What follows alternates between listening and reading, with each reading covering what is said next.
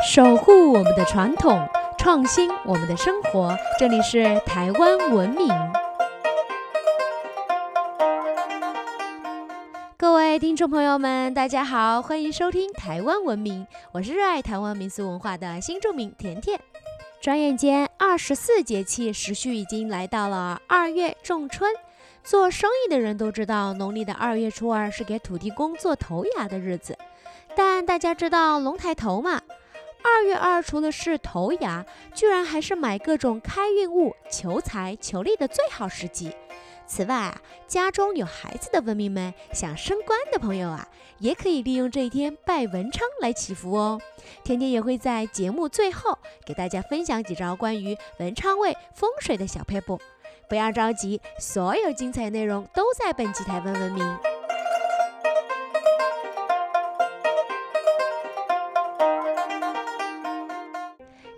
古代啊，赚取买卖双方佣金的中介经纪人叫做牙子、牙人，从事商贸中介的组织呢就称为牙行。因为在过去市集交易日大多是每个月的初一、十五当天，交易结束后，商人都在隔天，也就是初二、十五祭拜福神、市场神，并且把祭品拿来宴请伙计、工人，这就称为做牙。而头牙呢，就是一年中第一个做牙的日子，因为农历正月正在过年，市场休市，因此啊，二月才开始有护市的活动。头牙就是这样来的。民间都认为二月二这一天是福德正神土地公的生日，不过《福德正神真经》就有记载，农历二月初二其实是土地公加升封福德正神正式上任就职的日子。八月十五才是土地公的寿诞哦。据说啊，福德正神宅心仁厚、乐善好施，是最亲民随和的神明，因此在祭拜上并没有太多的禁忌。不过，因为土地公的形象多为老员外、富贵长者的形象，所以啊，人们多用柔软的甜食、点心，像是麻薯啊、软糖来祭拜。也有说土地公爱好花生跟米酒的组合。不过在头牙这一天啊，商人会比较隆重的准备三生礼、酒水等丰盛的祭品来做头牙，所以呢，头牙又被称为是财神请酒日。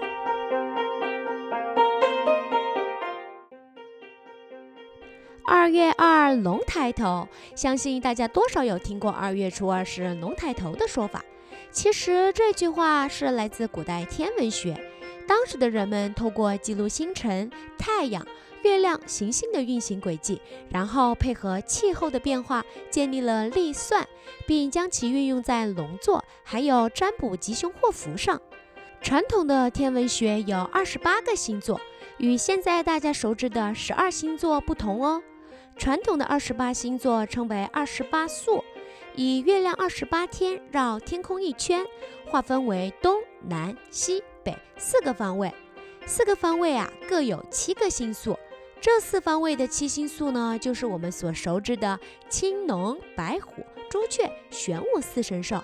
而在二月先出现的，就是东方青龙七宿的角宿星，又称为龙角星。龙角星的出现，就像是龙苏醒、刚抬头的模样。古人把它的出现当作是春天的标志，因此啊，就有了“二月二龙抬头”的说法。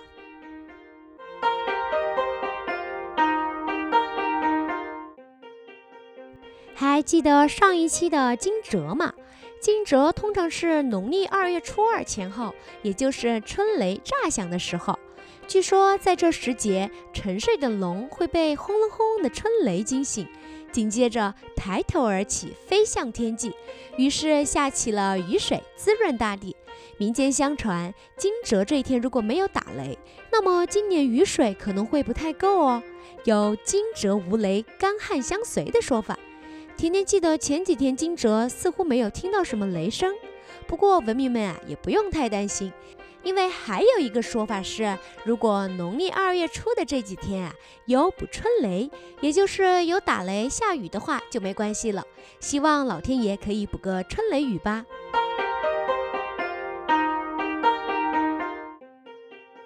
刚刚提了一下惊蛰跟龙抬头的关系，我们回到龙抬头的习俗上。二月初二又称为春龙节，又叫做龙头节或青龙节。龙抬头的习俗大约是从唐代开始。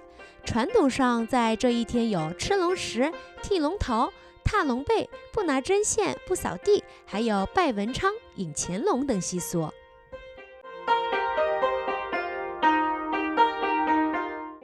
二月二龙抬头，在古代称为中和节，古书就有提到二月二是古之中和节也。今换龙抬头，这一天啊，吃的饼叫做吃龙鳞。吃面条叫做伏龙须，吃馄饨就是吃龙眼，吃饺子啊则叫吃龙耳。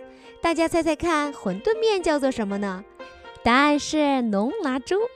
大家有没有猜对呢？另外啊，这一天拿针线是被禁止的哦，据说是怕伤到龙的眼睛，是不是非常有趣啊？除了吃的，剃龙头呢也是二月二的热门活动哦。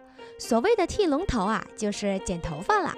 民间认为，在这一天剃头会鸿运当头、福星高照哦。小朋友理发呀，能健康成长、出人头地；大人理发则能改运、去晦气。谚语说：“二月二剃龙头，一年都有精神头。”因此啊，很多人都会象征性的修一点头发，来沾沾龙气、祈福。所以啊，每逢二月二，理发店的生意啊都特别火。在古代，二月二还流行出外踏青，因为啊龙主动，因此在这一天安排一些户外活动，能增加好运哦。除了外出郊游，在龙抬头这一天，认一子一女进人口，也能帮自己添丁发财，为家里带来福气哦。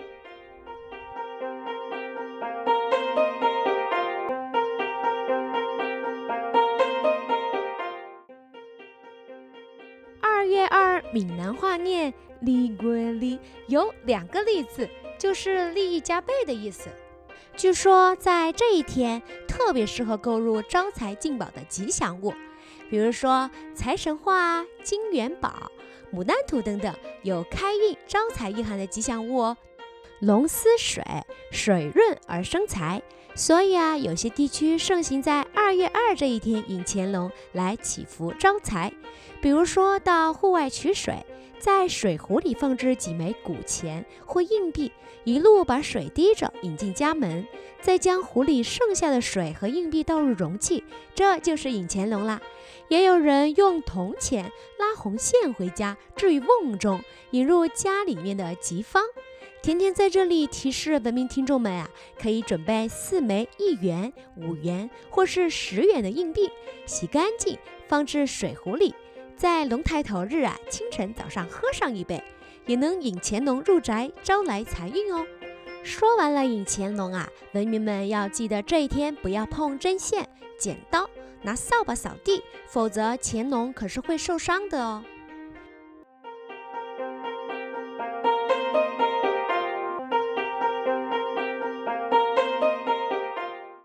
分享完了招财的引乾隆，接下来给大家说说关于提升考运、官运的知识。二月二这一天，据说也是文人学生求取功名、为科考祈福的日子。因为古代考上状元称为独占鳌头，而出人头地啊，又叫做礼院龙门。据说在二月二这一天到文昌庙祈福，或是摆设文昌位，就能得到文昌之神的眷顾。另外，二月二隔天二月初三是掌管着天下文运路籍、主管科考功名的文昌帝君的寿诞。如果文秘们家里的孩子们有面临升学、入学考试或者工作应聘面试啊，都可以在这两天到文昌庙祈福哦。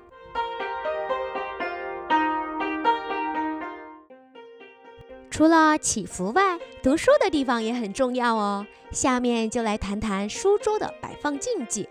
相信大家都听过文昌位，文昌位就是代表着思绪、智慧的方位。如果书桌啊可以摆放在文昌位上是最好的。如果文昌位啊无法摆设书桌，也记得要让文昌位维持清洁明亮，最好能放一或四支笔，或是水养的开运竹，都能大大提升官运与考运哦。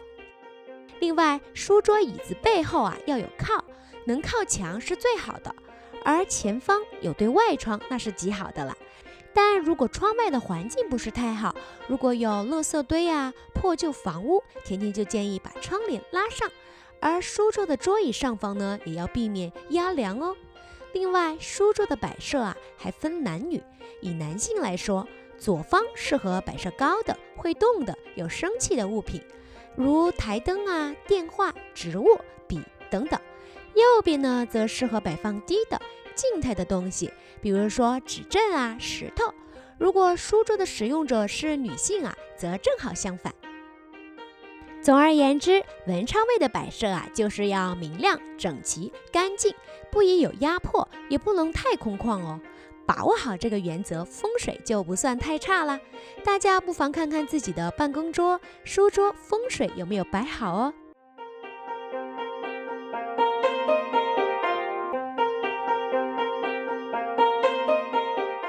甜甜最后也跟大家分享一下文昌位的种类。文昌位啊，有依照个人八字的文昌位、住家方位的文昌位、流年，也就是每一年的文昌位等各种不同的找法。像是今年辛丑年的文昌位就是正东方。有兴趣的朋友啊，可以自己上网查询。如果家中只有一个人要考试，甜甜会建议以个人八字或是以流年文昌位为主。如果家人的工作都是文职相关，那么就要以住家文昌位为主哦。如果刚好文昌位是厕所或厨房，那么平常就要保持整洁，就能把不好的影响降到最低。甜甜祝福大家都能在龙抬头日求到好运，升官发财。今天有关于二月二龙抬头的内容就分享到这里啦，谢谢大家的收听，是不是学到了很多呢？下一集台湾文明，甜甜来跟大家谈谈既美味又有趣的糕饼文化。想知道台湾早期的权贵们都爱吃哪一些糕饼吗？还有那一些你爱吃的糕饼的故事吗？如果大家喜欢我们的内容，想要知道更多有趣的台湾民俗文化，可以在脸书搜寻台湾文明，按赞追踪哦，或是直接搜寻台湾文明，关注我们的官网。我们下次见。